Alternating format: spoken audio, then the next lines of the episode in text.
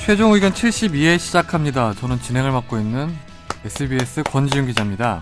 상민이가 맨날 박수 쳤는데 네. 상민이 없으면 박수가 안 나오더라고요. 음, 오늘도 정현석 변호사님, 김선재 아나운서 함께합니다. 안녕하세요. 안녕하십니까? 네. 이상민 변호사가 오늘 중요한 일이 있어서 재판 업무가 있어가지고요. 부득이한 사정으로 빠지게 됐습니다. 다음 주에는 꼭 완전체로 저희가 그렇죠. 함께하겠습니다. 다음 주에 다 오는 거죠. 네. 음. 네. 우리 정 변호사님 감기 걸리셨죠? 네? 감기 가- 걸리셨죠? 네. 감기는 아니고 부득이하지 소리로. 않게 지각했어요. 목이 아니고요. 나 오늘 지각했다 얘기 안 하는데. 부득이하지 않았어. 음, 네. 아니 김- 선재 아나운서는 설 때 고향에 내려갔다 오셨어요? 저는 근무를 했고요. 저희 그럼, 음, 하루는 근무를 했고 하루는 저희 그 4층에 뉴스 스튜디오를 새로 만들었거든요. SBS에서. 그 고쳤죠. 예. 네. 공사를 했는데 그 리허설을 해야 돼 가지고 네. 이틀을 나왔습니다. 회사를. 음, 근무도 아닌데. 새로운 스튜디오에서 뉴스를 진행해 보니까 기분이 좋던가요? 기분이 제 자리가 잘 나와서 좋고요. 일단 음. 제 자리가 되게 예쁘게 잘 나오더라고요. 네. 그래서 기분이 좋고 그래서 아 그리고 또 며느리들이 많으니까 회사에 제가 왔거든요. 며느리들이 많다는 게 무슨 말이에요? 며느리들이 와, 많아서 네.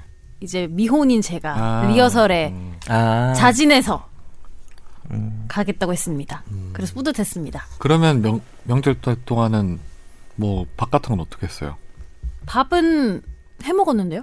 홈플러스에서 어. 사서 명절 당일 빼고는 다 열던데. 정 변호사님은요? 저요? 네.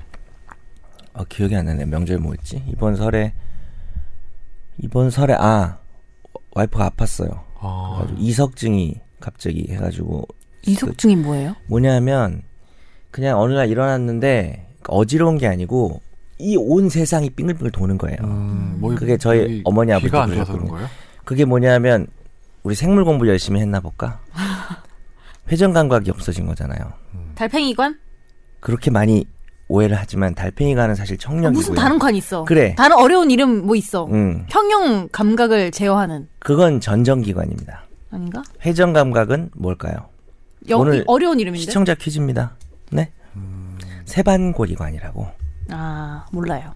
이번에 아셨죠, 정 변호사님? 아 저는 그건 이상하게 외우고 있었어요. 그래서 음. 아니 그것도 내가 되게 신기한 게 온 세상이 돌아? 그럼 너 세반고리관 이상한 것 같다. 그거 아닌 것 같은데. 되게 너무 드라마, 자기적인데? 드라마인데 어, 이거. 아니 진짜 약간 그래서 냄새가 나는데? 어쨌든 이 병은요 그냥 고치는 방법이 하나밖에 없어요. 뭔데요? 침대에 눕혔다가 네. 고개를 양쪽으로 이렇게 했다가 그게 무슨 애플리 숙인가? 애플리라는 방법인데 진짜 정식 방법이에요. 고개를 돌리다가 확 일으켜야 돼요 사람을. 어, 그러면 이제 자기가 알아서 바로 잡히는 거고 실제 병원에 가도 왜 그 헬스장 가면 사람 이렇게 매달리는 거 있잖아요. 네. 그걸로 빙글빙글 돌려 요 사람을.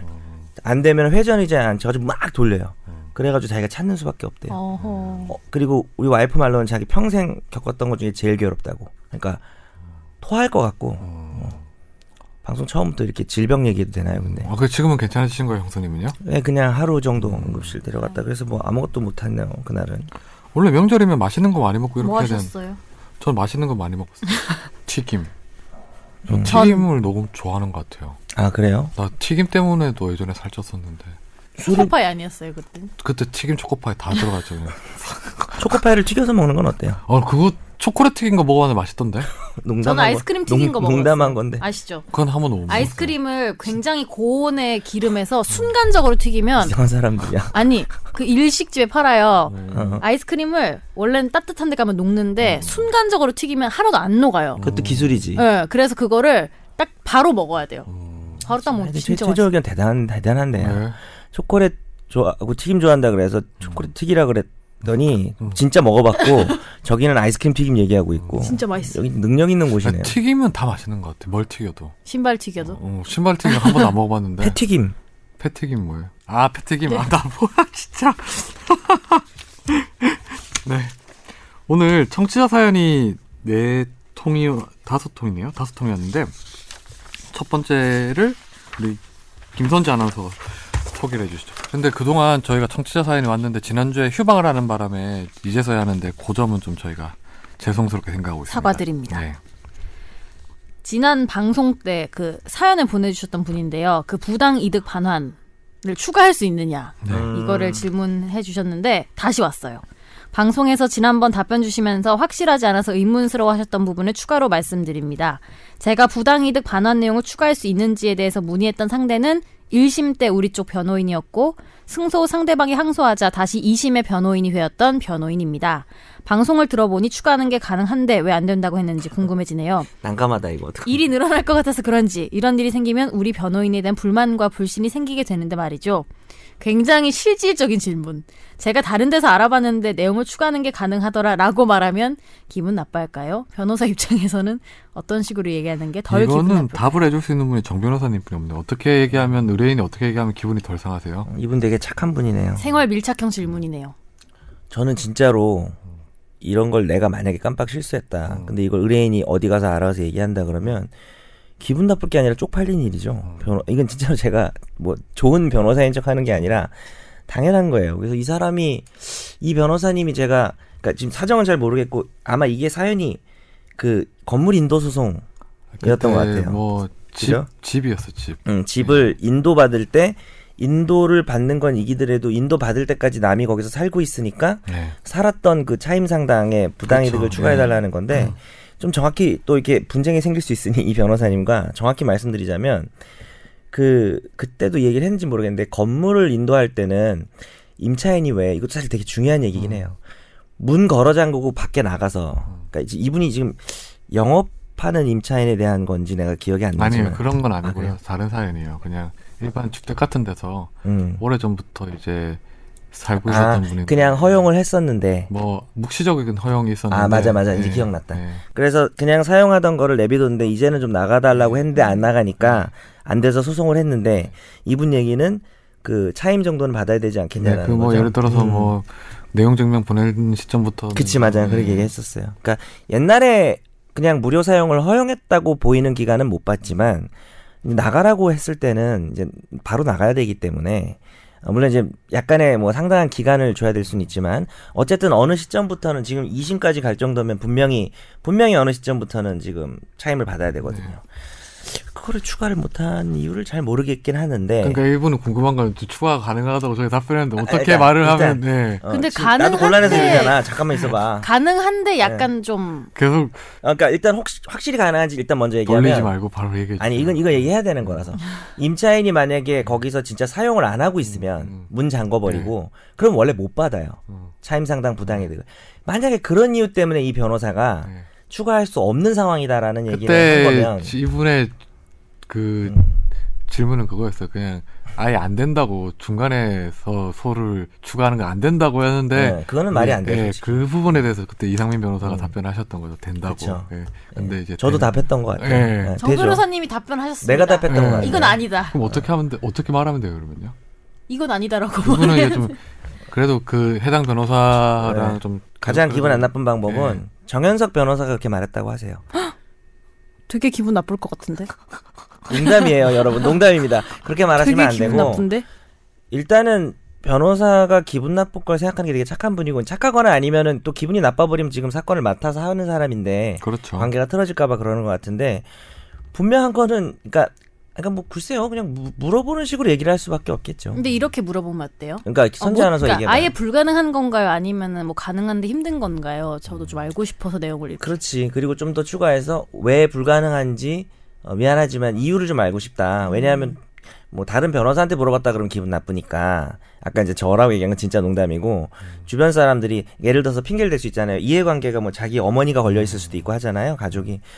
그 사람들이 참 이해를 못한다. 그래서 제가 어, 변호사님이 하면 안 된다는 얘기는 들었는데 왜 안 되는 건지 음. 좀 설명할 필요가 있다 다른 아. 사람한테 그래서 그냥 뭐 설명하기 위해서 핑계를 대기 위해서 어떤 건지 좀 이유를 법조문이 있으면 좀 알려주시고 사실 이게 민사소송법에 보면은 중간에 내용을 청구할 수 있냐 없냐라는 게 음. 있거든요 대법원에선 청구를 못 해요 근데 2심까지는 당연히 청구할 수 있기 사실심에서는 때문에 될거 그쵸 아니에요. 음. 그쵸 예. 2심까지 우리가 사실심이라고 하죠 그래서 뭐 이건 법률적인 걸 물어본 게 아니시죠 예. 되게 기분 나쁘면 남이 기분 나쁠까봐 걱정하시는 것도 있지만 이분이 심성이 고와서 또 이 사건을 또 변호사가 또 이상하게 할 수도 있기 때문에 그 정도가 제일 네. 좋은 거예요. 뭐 뭐 권지훈 우리- 기자는 뭐 아나운 아니, 뭐 저는 이- 그냥 뭐 그- 아이디어 뭐- 아이디어 없어요? 저는 그냥 바로 얘기할 것 같은데요. 굳이 의뢰인의 어떤 거- 그 일종의 뭐 정당 권리니까 그럼요. 아니, 예. 그냥 뭐 됐는데 왜 안 돼요? 하고 그냥 별로 그- 너 얼굴 보니까 기분 나쁜데? 기분 안 나쁘게 얘기하는 법을 알려달래잖아. 음, 기분 안 나쁘게. 얼굴 가리고 얘기해. 뭐 근데 좀뭐 근데 권지윤 기자는 이런 일이 있으면 네. 기분 안 나쁘게 얘기하지 않을 것 같아. 음. 일부러 더 기분 나쁘게? 어, 대놓고 얘기할 것 같아. 그죠? 그렇죠. 어. 예. 당신은 독한 그래서 나 사람. 아. 그래서 나밖에 답할 사람이 없다면서 답을 피했구나. 독한 사람. 네. 다음 사연 넘어가시죠. 안녕하세요. 지난주 제 메일 소개해 주셔서 감사하고 너무 반가웠습니다. 이번에는 영화 얘기입니다. 제목을 알려드리면 스포일러가 될 것 같아서 생략하겠습니다. 근데 대충 무슨 영화인지 알 것 알고 같아요. 있어요. 네. 예. 이거 미국에서 지금 선풍적인 인기를 어, 끌고 있죠. 유명한 영화예요. 그래요? 이 영화는 시작부터 끝나기 직전까지 미스테리한 살인 사건이 고립된 장소에서 연속으로 발생합니다. 스포 자제염. 이거 스포예요, 혹시? 이렇게 되면? 완전 아니야. 스포예요. 아, 그러면 그럼 혹시 이분의 질문 자체가 결그 예. 아니 그런 건 아니에요. 그런 건 스토리가 아니에요. 스토리가 예. 나와요. 아, 소리가. 실상은 어떤 다중 인격 장애를 겪는 한 사람의 머릿속에서 일어나고 있던 사건이었던 겁니다. 그게 마지막 장면 아니야? 불안한데. 이 하나하나의 인격들 중엔 남자도 있고 여자도 있고 어린이도 있고 흉폭한 인격, 소심한 인격, 그만! 정의로운 인격, 나 영화 볼 거야. 살인마 인격 등이 섞여 있는데 이 중 살아남은 최후의 인격이 살인마였고 살인마 인격이 현실에서 실제 살인을 벌이면서 끝이 납니다. 끝이 났어? 야, 이거 얘기해도 돼, 방송에서. 진짜? 왠지 많이 예. 제목을 얘기 안 했잖아요. 그런 게 어딨어. 보면 뭔지 알겠다. 브루스 윌리스가 귀신이라는 거랑 뭐가 달라. 제목만 얘기 안 했지. 네. 실제로 외국의 사례 중 이중 인격인 상태에서 범죄를 저지른 후 무죄로 선고받기도 한다고 들었는데 우리나라 법정에서는 어떻게 판단하는지 궁금합니다. 음. 그렇지 생각하니 궁금하긴 하네요. 이게 병명 아세요, 뭔지? 다중인격? 네, 다중이? 그러니까 정식 명칭. 다중이 뭐예요? 옛날에 그 개그 콘서트 이런 데 아, 나왔던 유감입니다. 어, 거 님은 저기 아닙니까? 맞죠. 쉬운 말로 다중인격. 관지훈 맞죠? 기자님은 다중이 판정 나오고 있습니다. 이렇게 한다고 의사가 이상하잖아. 어중이 떠중이도 아니고 다중입니다. 이렇게 네. 한다고. 해리성 정체감 아 하- 해리성 정체감 장애라고 하는 겁니다. 그래서 영어로 하자면 어, 이제 의학도 섭렵했어. 그렇죠. 적어왔어. 아예- 어. 아니, 아, 저거긴요. 법률에서 의학까지 어, 멀티플 퍼스널리티 디스오더라고 음, 뽀얀 것도 다음 나가셔야 되겠다. 스펠링까지도 제가 어, 빰빰 빠바밤 그런데 요게 이제 다중인격인데 오히려 미국에서도 이걸로 가명을 안 해주는 추세예요 요즘에는 음. 왜냐하면 이유가 뭘까요 너무 드물어 이런 사람이 어딨어 그러니까 영화가 나오지 음. 그러니까 다중인격인 사람 자체가 너무 예를 들어서 조현병 이런 경우는 꽤 있단 말이에요 근데 이거는 드물기 때문에 정확하게 판정을 받고 법원이 그것을 믿기가 쉽지가 않고 의사들도 이런 판정을 내리기가 그렇게 쉽지는 않아서 그럼 다중인격으로만 인정되면 그건 심신미약인 거예요? 뭐가 되는 거예요? 심신미약이나 뭐 심신상실이 되겠죠 뭐둘 중에 그래요? 뭐가 되겠죠 음. 거의 이게 뭐예요 지킬 박사와 하이드 얘기하는 어. 거잖아요 지금 어. 거의 없죠 이런 사람이 그래서 어 가- 당황할 것 같아요 우리나라 법정에서 이런 주장을 만약에 음. 피고인이 한다면 장난해 뭐 약간 이럴 것 같아요 음. 나갈 때는 또 다른 사람 돼뭐 이렇게 하면서 장난 이렇게 될 것 같은데 정말 면밀하게 감정을 했는데 오랜 기간을 두고 봤지만 이 사람은 어릴 때부터 다중이 어, 다중인격이고 어, 실제로 그런 사례들이 정말 많았고 한 뭐 10년 이상. 그러니까 이번에 일어난 일을 모면하려고 만들어낸 게 아니라 오랜 기간 축적된 기록이 있다. 이런 경우라면 감형이 되거나 어, 물론 그 무죄가 나올 수도 있습니다. 아주 심하면. 그래요? 그게 음. 법리적으로 가능해요? 아니 심신 심신 상실이면 가능할 수 아니 있죠. 인격체라 이렇게 한 이렇게 뭐 근데 감염은 뭐 몸만 그 사람인 거잖아. 그쵸, 사실은. 그러니까 그러니까 잘 안 믿겠죠. 그러면은- 법원에서. 그런 사례도 없어요 지금. 그러면 그런 그거까진 안 가더라도 약간 비슷하게 완전 필름이 끊겨서 하나도 기억이 안 나. 그러니까 주치 강경은 하나도- 뭐 이해가 되는데 그러니까 이런 게 아니잖아요. 예를 들어서 권지훈 기자가 평소에는 되게 순진한 척하고 뭐 이렇게 좀 약간 야한 얘기 나오고 하면 부끄러운 척 하지만 사실 뭐 제가 본 모습은 되게 그냥 완전히 그냥 돌변한 모습을 몇 번 봤거든요. 제가 그래서 어떻게 돌변했는지 예. 궁금하네요. 그래서 어 이건 해리성인가 이런 생각을 잠깐 했는데 어 그냥 해리라는 여자 이름 부르면서 어쨌든 그러더라고요. 아, 무슨 소리야? 이 말도 안 되는 소리를 지금. 그래서 그런 정도로는 인정이 안 되는 거기 때문에 아니 근데 정말 무죄가 가능할까 이게? 진짜 다중인격이라는 게 뭐 다중이라기보다는 이중인격이라는 사실 인정되면 하나의 어떤 인간의 신체에 두 개의 인격체가 있다는 건데 하긴 나도 사실 이게 없었던 사례라 그냥 될 수도 있다고 생각해봤는데 가만 생각해보니까 A라는 인격과 B라는 인격인데 B라는 인격일 때 사람을 죽였다. 뭐 그것도 그 사람 인격이잖아. 그렇죠. 어차피 고통을 받는 거는 예를 근데- 들어서 음. 그 벌을 주는 이유가 그 죄에 대한 어떤 합당한 책값을 주기 위해서잖아요. 어. 그러니까 그럼 이 이제- 사람 몸에 그 사람이 있으니까. 그러면 어. B라는 인격이 드러날 때마다 감옥에다 넣어. 그리고 어 저 A로 돌아왔는데 어 나와 뭐 이렇게 할 수도 없기, 없기 때문에. 그러니까요. 예. 그러니까 이, 이럴 것 같아요. 그러니까 이 다중인격이라는 것만으로 어쨌든 제가 말씀드렸다시피 가명은 거의 어렵고 아까 이제 제가 드린 말씀을 좀 더 보완해서 말하자면 그 인격이 발현된 상태 자체가 정신병이라고 보이는 수준. 그러니까 어, 완전히 피해망상 이게 조현병 아닙니까?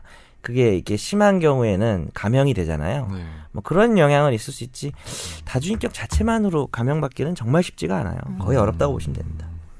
네. 그 다음 사연으로 넘어갈까요?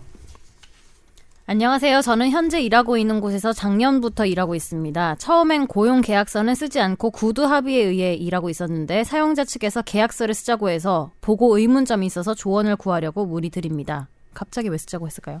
사용 기간이라 할지라도 근무 태도, 업무 능력, 성실성 등을 평가하여 당 사업장에서 계속 근무함이 부적격하다고 판단될 경우 사용자는 근로자의 본 채용을 거부할 수 있다.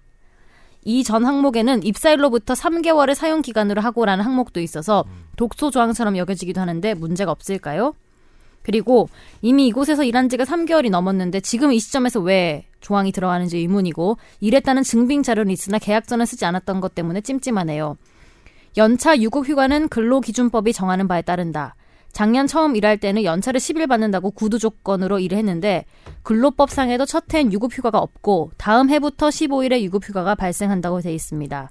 어차피 작년에도 1월부터 일한 게 아니라서 도의상 다 쓰지도 않았는데 근데 근로기준법이 정하는 법에 따르면 작년 입사한 시기부터 1년 되는 기간까지는 1년 미만이므로 일한 개월수만큼의 음. 일수만 쉴 수 있을 것 같아 아예 처음에 구두 합의한 대로 해달라고 요구해야 하나 고민입니다. 질문이 좀 길고 세 개니까 그냥 끊어서 네. 얘기해 볼까요? 음, 네. 지금 질문 두 개를 하신 건데 1번은 사용 기간 동안 여러 가지 근무 태도 등을 평가해서 부적격 판단되면 본채용 거부한다라고 했는데 뭐 어떤 형태로 뭐 어떤 뭐 사용 기간이든 수습 기간이든 어떤 용어를 쓰든 간에 어, 주- 뭐 중에 도중에 이렇게 채용을 거절하는 거는 뭐 해고고요. 음, 해고는 뭐 아시다시피 서면으로 정당한 음, 사유와 또 시- 시기 이런 거에 대해서 명시를 해야 되기 때문에 그게 아니면 이제 부당해고가 되, 되고요. 따라서 뭐 그냥 어, 특- 정당한 이유도 없이 근무 태도가 뭐 정말 뭐 말도 안 되게 불량하면 사용 기간이고 뭐고 해고할 수 있겠죠 사람을. 근데 어, 그렇게 근데 보셔야 될 것 같아요. 이거는 음. 근데 좀 이해가 안 되는 부분이 네. 그 지금 계약서를 쓴 시점부터 3개월을 음. 추가가 됐다는 건지 아니면 그게 좀 명확하지가 않죠. 네. 이분이 쓴 말이 그 입사 일이 언제인지 3개월이 지나서 네. 그냥 일하고 정식 채용을 해서 지금 이 계약서를 쓴 건지가 좀 그거 좀 궁금하네요. 다- 설명해서 네. 명확하지가 않아요. 네. 근데 3개월이 왠지 정식 채용부터인 것 같은 아, 게 그러니까 통- 예, 이분이 음, 엄청 일, 일하고 지금 일월- 아 그렇지 작년부터 일한다 어, 작년부터 그랬으니까. 음. 일했으니까 3개월 이미 지났을 것 같아요. 근데 그거는 계약서를 그럼 뭐 지금 아무- 쓰니까 음, 지금부터 3개월인 거지. 그렇게 되는 건가? 그 음. 이 사실관계 자체가 조금 애매한 게 있네. 만일에 근데 지금 시점부터 3개월이라고 했으면 음. 그러니까 왜냐면 아까 이미 이곳에서 일한 지 3개월이 넘었는데 왜 지금 이 시점에서 이 조항이 아, 들어갔는지 그러네. 음. 의문이라고 했으니까. 근데 근데 이제 의문인데 지금부터 3개월이라는 건지 입사일로부터 3개월이면은 지났잖아 지금 이미. 그쵸. 음. 갑자기 이걸 쓰는 날을 입사일로 보진 않을 거예요. 그럴 수는 없기 때문에 이 사람 말 맞다나 지금 무의미한 조항인 것 같은데. 왜 넣었을까? 아 왜, 웨너스가 제가 봐도 무의미한 조항 같아요. 넣었을까? 어, 그렇죠. 근데 이거는 통상 어, 그건 뭐 뭐지, 많이 유명한 습가 요정. 아 쓸까? 뭐 다른 기업에서 하긴 하잖아요. 3개월의 어떤 뭐 쓸까 요정은 김 의원한테 그냥 넘기시고 본인은 여러 가지 요정 하잖아요 지금. 없어요. 다 잃었어요. 뭐 이제 질문 요정 뭐 이런 거 있고. 질문도 요새 많이 안 하고. 저는 드림 요정이고. 도깨비 요정. 저 도깨비 좋아해요. 음. 은탁이가 되고 싶다. 아이, 띵띵띵띵띵띵띵띵 그 뭐예요? OST예요. 아, 입으로 현악기 해봤어요. 네. 다음 질문. 다음은 타악기. 예. 연차 유급 휴가 이거는요. 둥두루 아 네. 네네. 연체 유급 휴가 휴가는 이분이 근로기준법을 잘 알고 계시네요. 그 1년이 지난 다음부터 이제 15일에 유급 휴가인데 오히려 구두 조건이긴 하지만 그냥 그 원래 1년 미만은 이제 1개월에 하루란 말이죠. 그렇죠. 근데 뭐 음. 그냥 연차 10일 받는다라고 된 게 근로기준법보다 유리하게 어, 얘기를 해줬던 것 그렇죠. 같아요. 음. 유리하게 하면 뭐 무효가 아닙니다. 근로자를 위한 법이기 때문에 사용자가 뭐 착한 사용자라서 음. 음. 더 유리하게 할 수는 있는데 문제는 구두를 했기 때문에 증거가 없어서 이건 이건 지금- 구두 음. 합의한 대로 요구하시면 될 것 같은데요, 이거는. 네. 근데 뭐 증거가 없잖아. 그리고 요구하면 또 이게 요구하는 게 시- 현실이 쉽지가 않은데 그래서 안 받아줄 것 같아서 그러니까 시- 실질적 실질적으로. 음 그래서 아참 이분 1년 넘었지 않았나? 아직은 1년이 안 됐나 보네. 어, 아직은 1년이 안 됐으니까 그거 말한 거 그거를 할 수가 있는데 한번 물어는 보셔도 되겠죠. 사용자한테 몰래 네. 녹음하면서 혹시 예전에 이렇게 했는데 쓸 수 있냐 그러면은 어, 사장님이 인상 쓰면 이제 아씨 안 해주려나 보다 이렇게 되는 거고 원래는 말로라도 그렇게 했기 때문에 받을 수는 있어요. 네. 근데 이제 와서 써달라 그러면은 안 해줄 것 같기는 합니다. 예. 그리고 특약사항으로 사용자는 근로자에게 퇴사 시 발생하는 소득세 및 지방세는 일절 반환하지 않는다.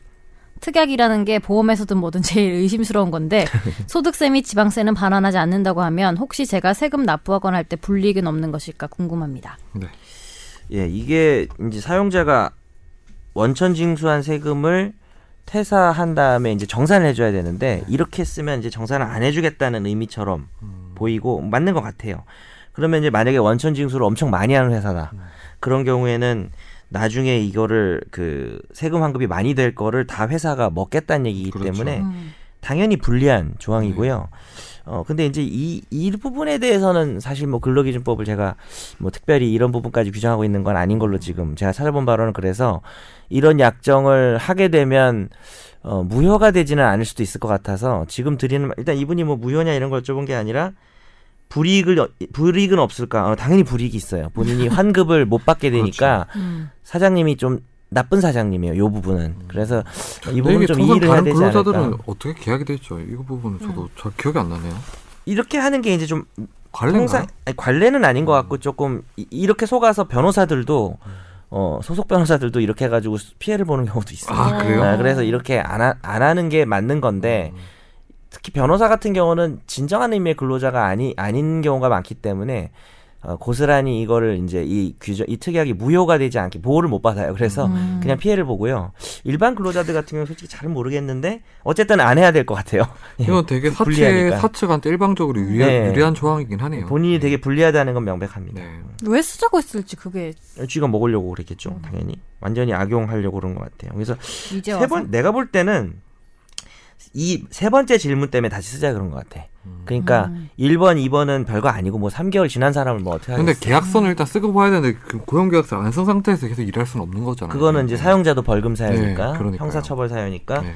근데 그 자기가 벌금 받을까봐 쓰자고 한 건지 아니면 마지막 조항 때문에 어, 한 건지는 잘 모르겠지만 마지막 조항 문제가 있네요. 네. 네. 아무튼 고용계약서를 뭐 현실적으로 쓰기 어렵다 하더라도 쓴, 쓰자고 요구하는 게 맞는 것 같아요. 차후를 위해서. 그럼요. 예, 네. 이거는 어찌 됐든 쓰자고 먼저 요구하는 게 맞는 것 같아요. 예. 네, 다음 사연 볼까요? 다음은 웅앵웅 초키포키 님께서 보내주신 이렇게 사연이에요. 불러달라는 거예요? 아, 그 네. 웅앵웅 초키포키. 죄송한데 이건 저희가 못 받아주겠네요. 아니 사연을 계속 얘기할 때마다 그래서 제가 웅행웅 초키포키님께서 소송을 제기하면 원고 웅행웅 그럼 포키초키 웅초로 줄여요. 웅초. 그러시죠? 네, 웅초로 네. 줄여서. 네. 기자가 되기 위해 공부하고 있는 구직자입니다. 웅웅 어때요? 귀엽지 않아요? 웅웅님이 아, 이렇게 하시죠, 그러면요. 아닌 것 같은데. 저는 오른. 생일 선물 대신에 사회에 도움이 된다고 생각하는 몇몇 시민단체 후원하는 걸 주변 사람들에게 부탁합니다. 여기도 질문이 몇 개 있어요. 네. 그런데 이런 방식으로 받는 생일 선물도 김영란법이 정하는 범죄에 해당하는지 궁금합니다. 네. 생일 선물 대신 후원 부탁을 하는 시민단체 중에는 제가 활동했거나 제 친구들이 운영진인 것도 있고 어, 전업 활동과 이 친구들이 힘들게 살아가고 있어서 제 친구들이 있는 시민단체 후원을 부탁하기도 하는데요. 2번은 이렇게 지인이 운영진인 시민단체 후원해달라고 이야기하는 경우에 판단이 달라지는지 3번 현재 저는 결혼하지 않은 비혼을 선택해서 해당 사항은 없지만 만약 배우자가 시민단체 근무하고 있을 경우 청탁금지법에 해당하는지 궁금합니다.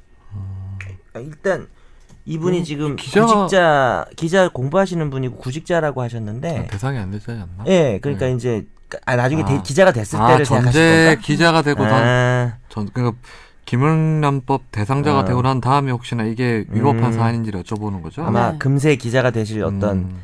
어, 자신 있는 분이신 네. 겁니다. 곧 기자 꼭 되실 거리라 믿고요. 되셨다는 이거는- 걸 전제하면 네. 되셨다는 거를 전제하면 문제가 될 수도 있죠. 왜냐하면 김영란법이 자기가 뭐 직접 받는 경우뿐만 아니라 제 3자 예. 뭐 내, 뇌물도 원래 그런 네. 거고 제3자를 통해서 좋은 뜻이라고 하더라도 뭐 시민단체라는 게 뭐 뭐 뭐 이분은 그런 데도 안 하겠지만 문제 있는 단체도 있고 어, 사실 뭐 그렇, 그렇기 때문에 뭐 좋은 일에다가 한다고 하더라도 음, 문제가 될 수는 있고요. 근데 그렇게 해달라는 증거가 없을 수도 있잖아요. 어떻게? 그러니까 그 내가 요구했다는 음. 이게 예, 뭐든- 증거가 없고 그걸 만일에 증거가 있다 손 치더라도 이제 음. 또 가벌성이 있을까 이거는요? 어, 근데 본인 이름으로 했을 거 아니에요? 완전 그냥 자선. 음. 예를 들어서 뭐 유니세프에 줬어. 아니면은 뭐 어? 정말 심장병 어린이에서 썼어. 어, 그런 경우에 그리고 금액도 그냥 그래. 뭐 그러면은 그럴 때는 처벌을 안 하겠죠. 음. 네. 근데 이제 시민 단체라는 게 솔직히 애매하잖아요. 그러니까 예를 들어서 이름만- 뭐 좀 좀 이게 뭐 대중적인 시민단체가 아니라 되게 음, 음. 좀 뭐 너랑 나랑 네, 만드는 거예요. 네, 예를 뭐 들어서. 하나 그런 만드는데 거라면 하지만 지금 이분이 활동하는 뭐 시민단체라면 되게 그냥 말 그대로 시민단체인 것 같은데 그런데 뭐 모르겠는데? 후원금을 그런 건지 아니지. 후원금을 네. 내는 거는 저 아니 문제 시민 안될 것 같은데. 시민- 시민단체 다 후원금 필요하죠. 일단 제 생각에는 후원을 할 때 본인 이름으로 하는지 뭐 친구 이름으로 하는지 증거가 안 남을 거다. 증거가 안 남잖아요. 그리고 뭐 예를 들어서 본인 그 이 생일 당 당사자 이름이 아니라 그러니까 그 후원금을 내는 사람 계좌로. 그걸 한다면 전혀 문제가 안 후원금 이름이 막 생축 이렇게 돼 있어. 되잖아요. 요 네. 그런 거라면 생일 문제가 안 축하한다. 되지 않을까요? 생선. 어? 그러니까 그 생일 당사자 네. 이름이 아니고 네. 이분 이름이 아니고 예를 생일 들어서 선물 주는 사람. 후- 후원을 아니, 근데 하는 실제 후원하는 사람 이름을 그거는 어, 내면 두 분이 얘기하신 건 완전 현실적인 얘기를 네. 딱 하신 거고. 네.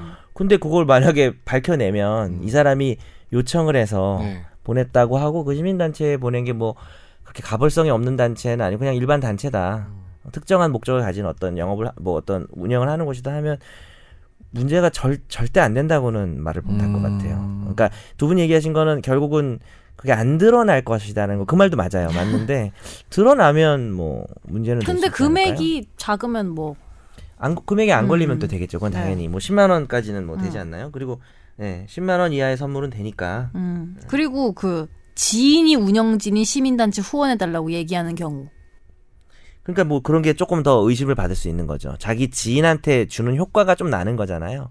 그러니까 가벌성을 따질 때 정말 생판 모르고 순수한 뜻으로 하는 곳일수록 이제 첫 가벌성이 낮아지는가 하면 자기 가족이야. 자기 가족이 시민단체에 있어. 어, 자기 형이. 뭐 그러면은 좀 문제가 더 될 수는 있겠죠. 음, 그럼 이거 배우자가 근무하는 경우도 해당될 수 있겠네요. 그렇죠. 그러니까요. 예, 개별적 판단이 필요하지만 가벌성 방향으로 조금 더 가는 음. 거죠. 그렇게 되면 이건 이건 확답은 못 할 것 같습니다. 네. 어느 쪽이라고. 예. 그리고 추신의 권지윤 기자님 마부작침 잘 보고 있습니다. 아, 그렇지. 감사합니다. 어. 자, 우리 또 그 얘기를 했나요? 지난주에 무슨 얘기요?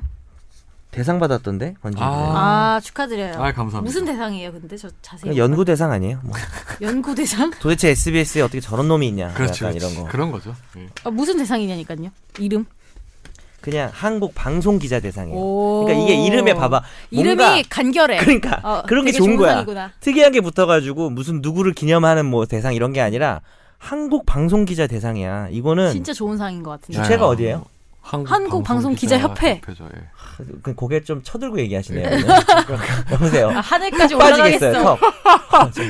뚫을 아무튼 줄 뭐 알았어. 감사합니다. 그 얘기를 목- 그만하시죠. 예. 목초식 목조식 부끄러운데. 겁나 크네. 아 그리고 청담민선님 감사합니다. 그만하지 말고요. 네. 잠깐만. 본인만 얘기할 게 아니잖아요. 박원경 기자하고 둘이 같이 받은 그쵸. 거죠. 그러니까 박원경 기자가 이 최종 의견 땜빵 아니에요. 최종 땜빵이 의견 아니죠. 최종 땜빵이죠. 의견이 나은 자식 아닙니까 둘 다? 그렇죠, 그렇죠. 이 자식들이 정말 안 되겠구만. 이 자식들이 대상을 받았어요, 여러분. 축하. 이거 최종 의견만 하는 거 아닙니까? 거의 팟캐스트는 두 분이. 그렇죠. 예. 우리가 대상을 받은 것처럼 기뻐해야 되는데 왜 나 하나도 안 형 기쁘지? 얼굴에 그런 거 같지 않은데 지금. 네, 저는 뭐 저랑 저랑 상관없잖아요. 야, 한국 방송 기자 대상을 어떻게 받냐? 그러니까 네. 공동 수상도 아니죠. 두 분이서 대상 유일하게 받은 그렇죠, 거죠. 예. 마부작침으로 받은 거예요. 저, 어, 예전에 썼던 기사로 받은 거죠. 예. 아, 그러면 내년에는 이제 최종 의견으로 받을 예정인가요? 뭐 한번 해볼까요, 우리? 힘들지 않을까 음. 저 싶은데 때문에 힘들 것 같은데. 힘들 것 같아요. 한국 팟캐 대상 이런 걸로 파케 봐주세요. 대상 야, 진짜 축하합니다. 네, 감사합니다. 여러분 축하 댓글 많이 나, 나 아니 좀 돈 주나요? 없어 보인다. 아, 상금 대상 상이 주나요? 뭐예요? 부상이 뭐예요? 상금이죠. 어, 얼마예요? 상금 얘기를 못합니다. 아, 다 못하게 썼지 돼 있는 뭐. 거예요? 예, 네, 어... 다 그렇게 고기 많지는 먹었지 않아요. 뭐, 그러면 몇 대 설레. 몇으로 나눴어요? 박우경 기자랑? 안 나눴는데. 어? 누가 가졌다고요? 그 저희 통상 그냥 그 아. 뭐냐 다른 데 써요 그러니까. 아, 예. 필요한데. 예. 좋은 일 했어요? 아니면 시민단체 후원한 거 우리 아닙니까? 우리, 비용 운영비로 같은 쓰는 거? 거죠. 예. 운영비로? 음. 억울하겠다. 예. 아, 괜찮아요. 뭐 기분 명예죠 명예. 100만 원? 잘 모르겠어요. 네, 넘어가시죠. 업 다운. 넘어갈 빨리. 500? 뭘 어딜 넘어가? 예. 뭐, 500이라는데 넘어가? 어딨어요? 아, 다운? 알았어. 근데 그게 저 궁금한 게 한 명이서 받으면 한 명이 다운이. 다 갖는 거고 네. 두 명이서 가지면 n 분의 1 하는 거죠. 근데 저는 원래는 지금까지 그렇지. 상 받았을 때 사적으로 받 그게 쓴 적은 없었어요. 그러면요? 저희 뭐 예를 들어 음식을 돌리거나 못하러 그래요. 아, 그러니까 음식을 돌리는데 일부 쓸 수는 있지만 그냥 다 써버려요. 그거 쓰면 제가 돈을 더 내요. 하긴 그 맞아요. 상받은 네, 사비가 기쁨이 더 있으니까 들어가요. 뭐 네. 나도 쏘면은 상받은 항상 사 근데 상을 탔으면 타면 항상 제가 돈을 좀 더 썼어요. 제 돈을 더 내야 할 수밖에 없는 구조. 음. 내가 보니까 100보단 업인 것 같아. 당연하지. 음. 아닌데. 근데 500보단 따 아니에요? 그 생각 되게 기자협회 상 주는 거 상금 되게 작아요. 아 엄청 작- 그 변호사님이 생각을 변호사 단체에서 주는 거라 생각하면 안 돼요. 변호사 단체에서도 뭐 안 줘요. 상 변호사 단체에서 그 뭐 올해 변호사상 주는 분 음. 그거랑 아예 비교 대상을 삼으면 안 돼요. 음. 제가 그거 금액을 알기 때문에 알아요. 아 그래요? 네, 변호사, 변호사 대상. 대상, 그걸 제가 금액을 한번 그렇죠. 물어봤고 저희는 아, 나 안 그래도 얼마 전에 우리 서울 변에 예. 협회 그 총회 있었거든요. 네. 그래서 제가 지금 요즘에 막 학원 강의하고 음. 업무도 잘 안 하다가 밥 먹으러 갔는데 호텔에서 밥을 네. 먹더라고요. 그러니까 좀 그것도 좀 잘 모르겠으니까 변호사가 총회를 하면 이제 호텔에서 되게 좋은 스테이크 이런 걸 먹어야 되는가? 네. 뭐 잘은 모르겠지만 아니 어차피 우- 그 또 그렇다고 뭐- 변호사비로 하잖아요. 그쵸, 뭐또 갈비- 저도 몇 번 갔었어요. 네. 거기. 뭐 갈비탕을 또 꼭 먹어야 되는 것도 아니니까 근데 스테이크 아니어서 안 갔을 거 아니에요? 뭐 약간 가방 그리고 가방 줘서 가방 주거든. 주고 어. 스테이크 먹으니까 간 거 어, 아닐까요? 가방 줘서 갔는데 그래서 또 되게 촌스럽게 찍었어. 혼자 마스크 쓰고 가고 아무도 아는 사람 만나기 싫어가지고 막 찰칵 찍어가지고 막 했는데 약간 뭐랄까 조금 뿌듯했어요. 비싼 음식을 보고 아, 내가 어, 열심히 그 살아야겠구나. 정변호사님이 낸 회비로 다 운영되는 거잖아요. 아 진짜? 예. 아 나 회비 엄청 많이 냈지. 내가 내가 산 거네. 네. 자, 다음 사연 넘어가시죠. 홈밥이네. 네. 골룸 모든 프로를 빠짐없이 청취한 애청자입니다. 다른 사연들 보니까 네 분에 대한 인상평을 적었던데 전 듣는 것만 좋아서 네 분에 대해 잘 몰라 검색을 급히 해봤대요. 우선 권지훈 기자님은 태풍 보도 중 펠스의 공개 망신 아, 아니네. 이미지 말고는 찾기가 어렵네요. 이제는 대상 사진을 검색하실 음. 수가 제, 제 있습니다. 생각에는 그냥 이 태풍 뱃살 그분 이- 이름이 어떻게 되지? 한세현 기자죠. 한세. 현. 그냥 이 정도 되면 그냥 본인이라고 하세요. 우리가 이게 권지훈 세현이가 기자가 기분 나빠할 거예요. 저라고 하면. 권, 권 그래요? 한세현 기자는 잘 생겼어요. 네. 아니던데. 아니, 죄, 아, 죄, 아, 죄송합니다. 죄송, 기자, 와, 죄송합니다. 모르는 사람한테. 아니, 아니, 저는 그 사진만 봐서요. 그냥 한세현 뱃살밖에 기자 음. 안 아, 되게 보여서. 그 잘 생겼어요. 근데 인물이 좋으실 것 같긴 하다 네. 했었어요. 근데 이 정도 되면 본인이라 하세요. 왜냐면 우리가 그렇게 권지훈 기자 아니라고 설명을 했는데 그럼 좋죠 뭐.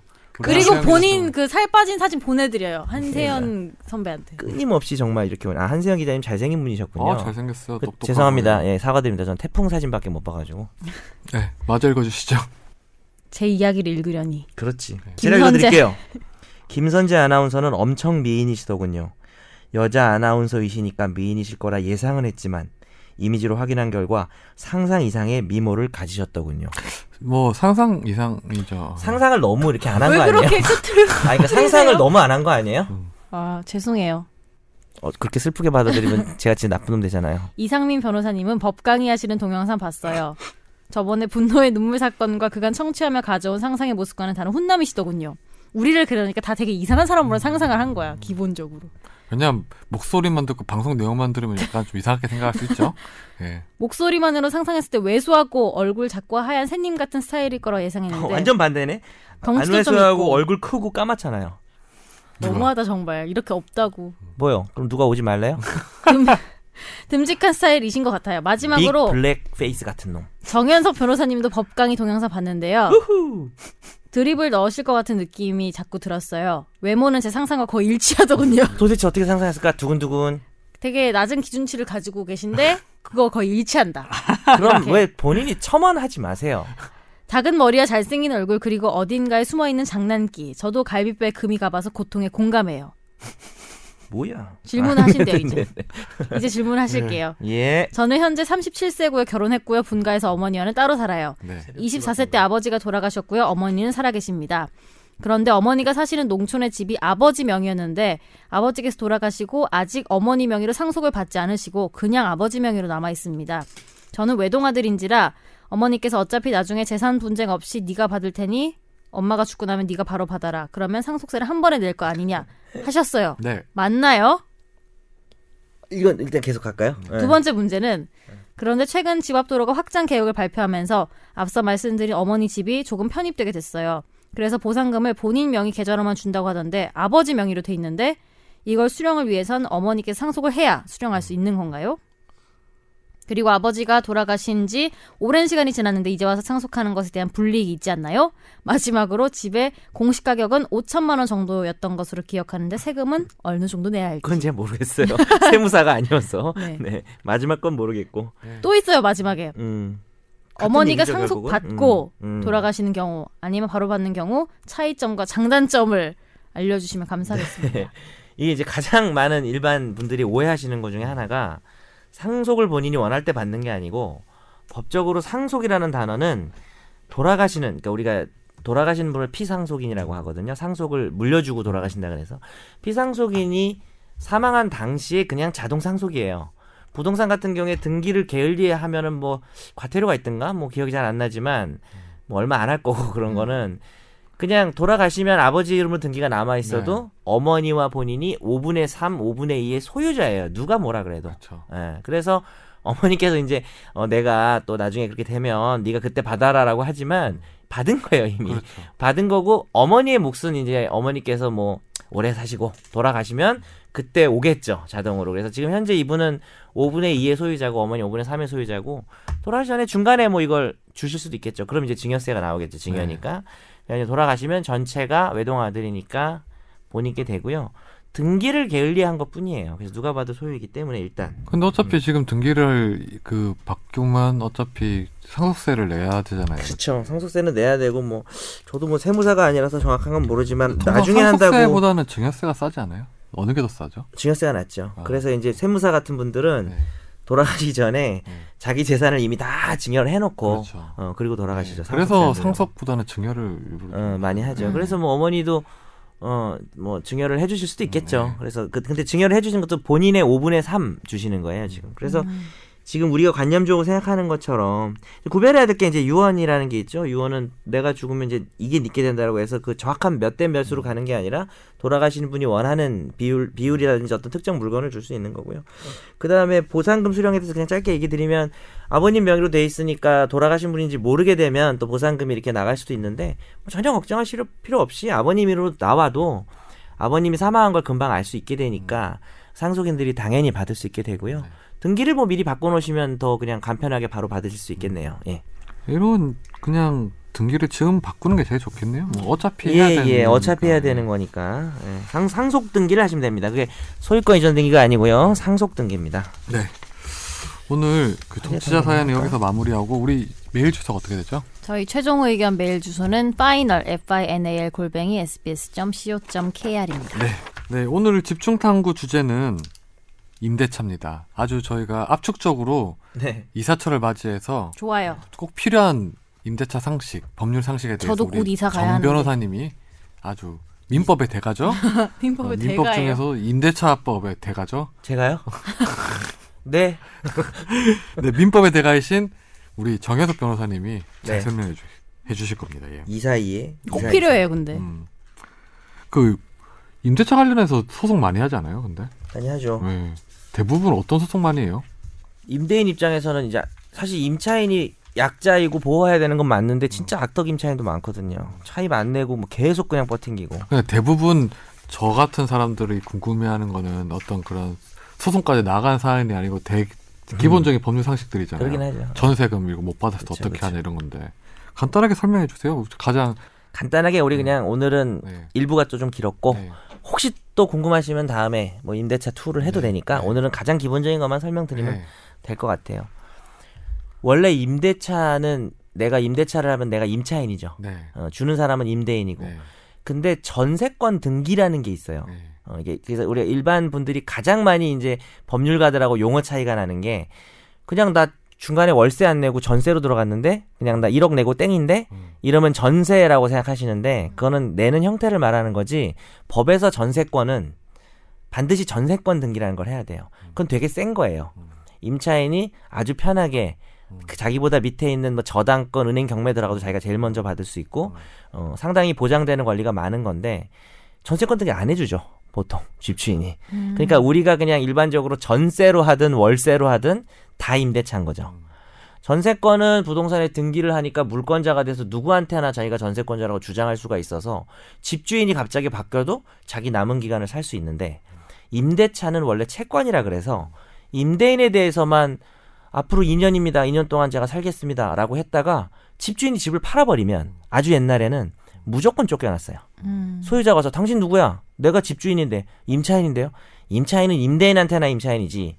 당신 저 부동산 집 등기부에다 등기 안 했잖아. 어. 그래서 이제 임차권 등기가 생겼는데 임차권 등기도 원래 해달라고 하면 해줘야 돼요. 근데 이걸 또 안 해줘요 집주인들이.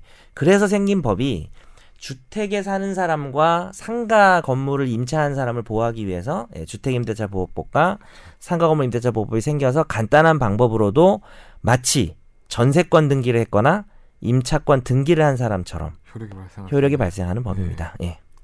그래서 뭐 통상 아까 말, 말씀하신 전세권 등기 대신에 확정일자를 받는 걸로 똑같은 효력을 발휘, 하, 발휘하는 거 아니에요, 그러니까? 그렇죠. 예. 두 개로 나눠서 볼 수 있는데요. 딱 두 개만 기억하시면 돼요. 대항력과 우선 변제권이 있는데 전에 한번 설명해 주셨죠. 예. 예. 대항력은 집주인이 바뀌든 경매가 되든 난 안 나가겠다라는 네. 거고 우선 변제권은 그래 나 끝났으니까 나가는데 아니면 나 중간에 경매되고 짜증나서 내가 나갈래 나가면서 나 보증금 제일 먼저 받아갈 거야라고 하는 거고요 음. 대항력을 취득하려면 인도와 전입신고만 있으면 돼요 네. 어, 이 전입신고를 하면 주민등록이 나오는데 제일 중요한 거 핵심 인도를 하고 전입신고를 한 다음 날부터 대항력이 생기기 때문에 내가 들어가 살면서 전입신고 한 날과 네. 어떤 저당권자가 네. 저당권자라는 거는 그 집주인의 채권자 은행 같은 데겠죠 저당권 등기를 한 날이 같은 날이면 내가 져요 음. 그래서 난 다음 날부터니까 그 다음 날부터 그 다음 날보다 이후로 들어온 거에 대해서는 경매에 들어가도 살 수 있고요. 그런데 그것만으로 자기 보증금을 재우선해서 받을 수는 없고 최우선 제 우선해서 받으려면 계약서에다가 확정일자 도장을 받아야 됩니다. 음. 공증사무소나 무슨 법원 같은 데 가서 받아야 주민센터. 그렇 주민센터에서도 해줘요, 해줘요. 해주죠. 예, 해주죠. 예, 음. 네. 주민센터 그렇죠. 제일 싸요. 제일 제가 싸죠. 가봤거든요. 네. 한 3천 원 정도 하든가. 뭐. 천 원이에요. 아 그렇게 싸요. 어, 그렇죠. 제가 이사를 서울에 살면서 11번 했거든요. 그래서 어? 잘 알아요. 저도 한 여섯 번 했는데. 네. 그래요? 음, 이사의 달인이죠. 그러네. 네. 하여튼 그래서 대항력과 우선 변제권 구별하셔야 됩니다. 근데 그러면 만약에 계약서에 우리가 음. 계약한 날짜랑 네. 확정일자를 며칠 뒤에 받았어. 그럼 어떻게 돼요? 상관없잖아, 그것도. 근데 네. 확정일자를 어, 날이 확정일자를 달라. 받은 날, 확정일자가 부여된 날로 할 수밖에 없습니다. 근데 그 사이 어차피 등본을 떼보면 알 수 있잖아요. 그러니까 이제 무슨 문제가 생겼나, 네. 뭐가 음, 들어왔나. 그러니까 통상 이제 확정일자를 받기 전에 등본을 떼잖아요, 이렇게. 바로 직전에. 예. 그 보면 나오잖아요. 네, 그다음에 이게 자꾸 내가 잘하는 분야라서 좀 자제해야 되는 자꾸 설명충이 되려 고 그러는데 아니에요, 좋아요. 하나만 딱 얘기하면 지금 되게 멋있어 보여요. 저당권자가 세마리가 있어요. 1번, 2번, 3, 1등, 2등, 3등 이렇게 들어오잖아요. 그러면 1등부터 그냥 올 먹고 나가는 거예요. 그런데 주택 임차인이 중간에 끼면 역시 그 순서로 먹고 들어갈 거 아니에요. 저당권을 등기한 날짜를 보면 되는데 주택 임차인은 아까 말한 것처럼 확정일자를 받은 날짜로 네. 하는데 아주 주, 주, 주, 주의할 게 있어요.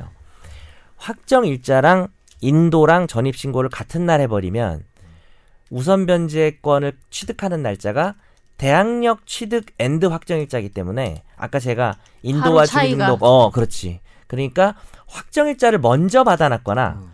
확정일자와 인도 주민등록을 같은 날 했으면 음. 그 다음 날이에요 그러니까 저당권 등기가 같은 날 되면 자기가 져요 음. 조심하셔야 되고 근데 그런 게 거의 없지 않아요? 어. 아 그게 문제가 돼요 네? 아, 가끔 그래요? 그러니까 이거 그 누가 짜고 하는 거 아니에요, 그거는 일부러? 악의적으로. 그- 그거에 네. 어, 그게 허점을 되게- 노리고 하는 되게 거 아닌가? 중요한 판례예요. 사건이 좀 있어요. 그래서 인도 아니 왜냐면은 인도 주민등록서 그날 확정일자 받는 경우 많잖아요. 보통 근데 그렇게 하는데? 근데 그- 아 아까 권지훈 기자 그거구나. 하필 그다음 그날 누가 들어오냐라는 거죠. 가끔 있더라고요. 그 네, 일부러 그거는 음. 계획적으로 하는 거 아닐까요? 음. 그러, 그럴 수 있을 것 같아요. 맞아요. 네. 어, 그럴 수 있을 그 것 같아요. 계획이 휘말리지 않으려면. 휘말리지 않아야 될 것 같아요. 근데 통상 이게 우리 사람들이 부동산 거래를 할 때 보면 계약서 쓸 때 부동산 등기를 떼보잖아요. 그래서 뭐 네. 저당이 잡히는지 확인하고 가압류 가등기 예, 들어왔는지 다 확인한 다음에 네. 이사하고 다음 날 가서 확정일자를 받는 게 통상인데 그쵸. 그 어떤 사이를 이용해서 노린 거지. 아침만 아침에 그 계약을 했으면 그 오후에 한 여섯 시간을 이용해서 한다는 거 아니에요? 그러니까. 그건 거의 사기로 말하는 것 같은데요. 네. 그쵸. 예. 예. 완전 사기죠. 마음 먹고 그랬으면. 네. 그리고 또 궁금한 게 이제 계약 기간을 약정하지 않았을 때 보호받을 수, 보호받을 수 있는 기간이라는 네. 게 있잖아요. 그쵸. 주택하고 상가하고 다릅니다. 네. 아까 거기서 하나만 추가하면 상가는 전입신고가 아니라 뭘까요? 상가는 전입신고를 안 하잖아요. 영업할 때 뭘, 할- 무슨, 뭘 할까요? 예, 사업자! 어, 나 혼자 그냥 답을 하면 사업자 등록을 음. 신청한 날짜가 대학령 취등일입니다. 그 다음 날이겠죠, 물론 또. 아 사업자 등록이라는 게 장소를 하고 난 다음에 하는 거예요? 장소를 하고 난 다음에. 그러니까 장소를 먼저 그 사업자 등록을 따로 먼저 신고할 수 있는 거 아니에요? 나는 이 사업을 하겠다 이렇게. 아, 그럴 수 있는데, 네. 사업자 등록 앤드 인도를 어쨌든 다 갖춘 다음 날이에요. 그러니까 음. 주민등록에, 그 주택에서 주민등록에 대응하는 게 음, 사업자 등록이라는 음. 음, 말씀을 드리는 따로 것이고. 전입신고가 없다는 거죠. 음, 네, 그렇죠. 따로 그러니까 전입 신고 대신 그거라는 음. 거죠. 사업자 등록 신청이라는 거고요. 그다음에 기간은 상가 같은 경우는 최단 기간 1년, 음. 주택은 최단 기간 2년이라고 해서 예전에 우리 청취자 사연 네, 중에 했죠. 아, 1년 이거 너무 짧은 거 아니냐. 우리 뭐 좀 자리 좀 잡으려 그러는데 뭐 사실 그 말도 좀 일리는 있는데 어, 그런 부분이 있습니다. 예. 그 주택 같은 경우에는 2년이잖아요. 그냥 네. 그게 막 따로 계약을 하지 않더라도 2년 동안 보호받을 수 있잖아요. 그럼요. 예. 그럼 계약서를 안 썼을 경우에 네. 그 월세든 전세금을 뭐 올릴 수 있어요 이렇게? 네. 중간에 그 누구든 간에 임대인이든 임- 임대인은 올리고 싶겠고 임차인은 내릴 수 있겠죠. 차임이나 보증금도 마찬가지입니다. 그 여러 가지 조세, 공과금, 뭐 여러 가지 물가에 의해- 의해서 물가 변동에서 적절하지 않다면은 어, 증액을 청구할 수는 있어요. 증액을 청구할 수는 있고 가, 아, 감액도 감액도 역시 청구할 수가 있는데 감액은 당연히 제한이 있을까요, 없을까요?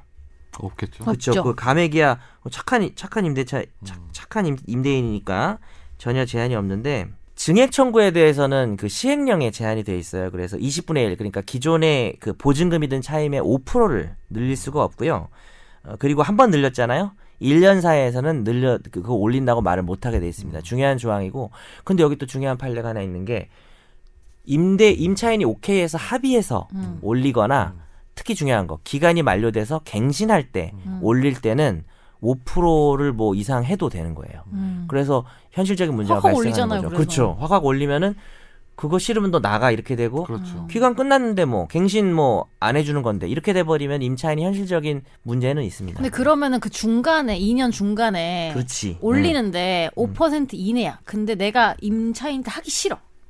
네. 음. 그럼 계속 살 수 있는 거 아니에요? 아니죠. 그러니까 그럼 나가야 그러니까 돼. 이제 물가 변동이나 이런 걸 고려했을 때 그걸 올려달라는 게 아주 부당하지 않으면 5% 내에서는 그건 임대인의 권리라는 그럼 거죠. 2년 보장되지만 나가야 되는 거예요? 그죠. 그러니까 기간 중에 올리는 거야 이게. 2년 동안 차임이 100만 원이었는데 기간 중에 물가가 변동돼서 올릴 수 있다는 얘기예요 지금 이게 이 조항이. 그런데 만약에 그래 집주인은 올리고 음. 싶고 나는 올리기 싫으면은 난 나가야 되는 거예요? 아 나 나가야 돼. 집을 나가야 되는 거예요? 어, 뭐 그렇게 극단적으로 얘기하시니까 나가야 되냐고요. 그러니까 그럼 올리기 나가주세요. 싫으면 이럴 수도 있잖아요. 그러면 나가주세요. 보장되는 거 아니에요? 그러니까 올려준 걸 줘야 돼요. 만약에 그러니까 올린 게 정당하면 줘야 되거든요. 그걸 못 근데 주겠으면은 못 주겠으면은 그걸 못 내는 부분이 2기가 넘으면 금액이 한 달이 100만 원인데 110으로 올렸어. 근데 10만 원씩 난 그거 계속 안 낼 거야 해서 10만 원이 200만 원이 되면 2기가 넘은 거잖아요. 네. 2기가 넘으면 나가야 돼요. 음. 그거는 채무 불이행이 되니까. 그럼 나는 자존심에서 나 기분 나빠서 나는 10 20만 원 올린 거 안 낼 거야. 120인데. 그래서 안 내다가 근데 이거는 지금 전제 조건은 계약서를 안 썼을 때를 말하는 거잖아요. 아. 지금 아. 음. 아니 아니에요. 그럼 예를 들어서 지금 계약서에 2011년부터 2013년까지 2년 동안 월 100에 이렇게 산다. 살겠다 하면은 사실 아, 그 안 바꾸는 게 계약서대로 가는 원칙이잖아. 거잖아요. 아니에요. 그러니까 그러니까 그러니까 이제 그러니까 이제 그러니까 뭐라 그러냐면 그 말도 어. 맞는데 제가 아까 말씀드린 1년의 제한이 있고 5%로 올릴 수 있는 것은 기간 중에 그냥 올리는 거예요. 권리인 어. 거잖아요. 일종. 기간 중에 올릴 수 있다는 거예요. 물가를. 근데 이제 정당성이 인정되긴 쉽지 않겠죠. 그러니까 아까 제가 아까 전제를 달았잖아요. 물가 변동이나 조세 등으로 어, 올리는 게 상당히 그러니까 정당한 이유가 있는 경우는 권리라는 거죠. 근데 그러면 그게 내가 우선하는 거예요 계약서보다? 그게 정당하면 사정 변경이 정당하면 그러면 너무 그 집주인한테 유리한 거 아니에요? 그런데 이제 현실에서는 음. 갑자기 2년 사이에 물가 변동이 뭐 그렇게 엄청나게 일어나가지고 올리는 게 정당성이 오. 없는 경우가 많죠. 네. 근데 법 규정은 그렇게 돼 있다는 가능은 거예요. 하도록 돼 있다. 제가 아까 말씀드린 올리고 내리는 게 기간이 끝난 다음에 올리고 내리는 게 아니라고요. 기간 중에도 올릴 어. 수가 있고 음, 내릴 너무- 수가 있다. 근데 현실에서는 일어나기 힘드네요. 아, 네 그렇긴 해요. 사실 너무 그래서- 좀 이론적인 얘기였어요. 네. 예. 음. 죄송합니다. 그러네. 네. 저는 또 뭐라고 이게 어. 그러면 이런 건 어떻게 돼요? 예를 들어서 나는 전세가 한 10억에 살고 있는데 알고 보니 나 자기랑 똑같은 평소의 집 바로 옆집이 2억이다. 네. 이럴 경우에는 뭐 어떻게 할 수 있는 방법이 없어요? 배가 아프겠죠. 그거와 말고는 없어요? 병원을 음, 불공정 거래 이렇게 안 돼요? 불공정 거래라는 게 무슨 대기업이나 이런 데서 하는 거기 때문에 음. 그리고 옆집이라 아 주인이 같아 뭐그 예시를 어, 진짜 만약에 많이 만약에 들어서- 같아. 주인이 같아 어, 주인이 건물 두 개야 거- 그럼 일단은 예. 두 개네 아까는 배가 아프다는데 이번에는 두 개네 부럽다 배가 아프다 아 이게 딱히 방법이 없는 거죠 그거는요. 예 그거는 방법이 없을 것 아. 같아요 열심히 알아보고. 근데 아까 말한 것처럼 주변 시세에 비해서 너무니 터, 너무나 터무니없이 비싸면 네. 아까 말한 것처럼 증감 청구권으로 감액을 청구할 수 있겠죠. 근데 음. 너무한 거 아니냐, 말도 안 되는 거 아니냐 해서 감액 청구해서 그게 정당하다면 그것도 임차인의 권리죠. 음. 깎는 건. 근데 원래 그 금액을 올리는 거에 대해서는 전세금 같은 경우에는 상향을 안 정해놓은 걸까요? 그게 자본주의라서 그런가? 전세금? 예를 들어 2년 뒤에 아, 그냥 그러니까 예, 애초에 정할 때, 아 음. 나중에 2년 뒤에 할 때. 예. 그걸 법으로 정하는 건 좀 참 이상한가요? 문제긴 한데 약간 시장주의 그거- 어긋나는 거. 그거는 시장주의로 가는 거죠. 음. 그러니까 너무 그리고 마- 왔다 갔다 하기도 하니까. 그러니까 임차인 입장에서는 자기의 최단 기간이 얼마인지 알고 들어가야 되는 거죠. 음. 다시 역으로 말하자면 그 기간이 끝나고 나면 임차인 입장에서는 죄송하지만 할 말이 없는 근데 거예요. 이게 왜, 그- 왜 이런 말을 하냐면 이게 어느 정도 물가 상승률에 비해서 전세금이 오르는 게 두 개가 이제 그러니까. 안 맞잖아요. 음, 거의. 너무 그렇죠. 예. 예측하기가 힘든 만큼 전세금이 오르니까 그건 음. 문제예요. 예, 이게 어. 갈 데가 없어. 예, 그 봉급 돈가지고. 생활자 입장에서 뭐 2년 동안 돈을 모아도 얼만큼 모으겠어요. 그거를 법에 의해서 보호되는 장치가 있으면 좋을 것 같긴 하네요. 서민이를 기준으로 해서 음. 어, 수입이 월 수입 뭐 이런 영- 여러 가지 주 그러니까 소규모 임대차에서 어, 물가 상승률보다 엄청나게 몇 천 배는 더 빨리 오르죠. 너무 갱신을 빨라요. 할 때도 너무 올리면 안 되는 걸로 좀 제한이 있어야 될 것 같아요. 그래서 참 이게 안타까워요. 그래서 저는 이거를 법으로 좀 이렇게 상한선을 정해놓으면 어떠냐라고 생각을 했었는데 이거는 시장주의 어긋난다는 게 우리 헌법에 어긋난다고 하니 뭐 너무 그렇고 아니 음. 그래서 저도 원래 이제 보증금을 갖고 다음에 이사 갈 때 집을 구할 때 보면은 항상 되게 많이 올라 있어서 어쩔 수 없이 이번에도 반전세로 들어갔어요. 어. 그러니까 보증금을 그 반반. 보증금으로는 비슷한 수준의 집에 갈 수 없으니까 그 보증금에 그냥 내가 월세로 이제 음. 얼마 이렇게 내는 거예요. 결국 그만큼 불이익을 보는 2, 거예요. 30만 원씩. 음. 그냥 은행의 노예가 되는 것 같아요. 이게 몇 년 지날수록 진짜. 그러니까 이 법적인 얘기만 하고 앉아 있기는 네. 참 어려운 문제가 많아요. 아무튼 뭐 오늘 전세 뭐 아니, 전세래 임대차에 대해서 이렇게 뭐, 알아봤는데 하나만 얘기하고 끝낼까요? 그리고 이제 최단 기간이 주택 같은 경우에 2년이긴 한데 갱신이 자동으로 되는 상황이 있습니다. 그래서 그건 좀 알 필요 있을 것 같아서 그 임대차 기간이 끝나기 6개월 전부터 1개월 전 사이에 반드시 임대인이 갱신을 안 하겠다고 말을 해야 됩니다. 그러니까 한 1년 남았는데 너랑 갱신 안 할 거야 말해도 소용이 없어요. 음. 유- 임박을 좀 해야 돼. 6개월 전부터 그리고 너무 임박하면 안 되지. 1개월도 안 남은 상태는 안 되고 6개월에서 1개월 그 사이에 반드시 뭐 갱신을 안 하겠다든지 아니면 뭘 올려주지 않으면 난 갱신 안 하겠다는 말을 한 적이 없다라고 하면 딱 끝나고 자동으로 예 2년이 됩니다 기간이 다시 그래서 그런 것은 좀 장점이고 음. 한 임차인 달 입장에서는 전까지 음. 얘기하면 된 거 아니에요? 예, 임차인 입장에서는 한 달 전까지만 얘기하면 되는데 임대인은 6개월 전 이후에 어. 얘기를 해야 되는 거고요. 이때는 이제 그 자동으로 늘어나면서 기간이 또 2년이 돼요. 아, 2년이 그러니까 되고 임대인 입장에서는 언제까지 얘기를 해야 되는 거예요? 그러면요? 그러니까 6개월 전에는 얘기해줘야 된다는 거 아니에요? 아니 아니요. 지금 제가 자- 오해를 한 것 같은데 6개월 전보다 더 먼저 얘기하면 안 돼요. 음. 6개월 그러니까 6개월 이하로 남았을 때 해야 돼요. 일자부터 어허. 6개월 사이에 얘기해야 된다. 어, 너무 일찍 얘기하면 의미가 없어. 그래서 최대한 근데 늦게는. 최대한 늦게가 이제 1개월 전인 아 거죠. 그러면은 6개월부터 1개월 사이에 얘기를 해야 그러니까 되는 기간이 5개월인 거네. 그죠? 음. 그 5개월 사이에 반드시 얘기를 해야 되고 전화를 안 받아야 되겠다. 근데 아니 근데 까똑. 그 일자 안 없어. 어. 제가 아는 선배가 이번에 이사를 가- 그렇게 해서 음. 가게 됐는데 이 임대인이 약간 조금 괜찮, 그러니까 법적으로 문제가 면 되게 치사한 거예요. 예를 들면은 뭐 한 달 음. 정말 그날 밤 12시 요럴 때 딱 연락 문자로 딱 아, 어.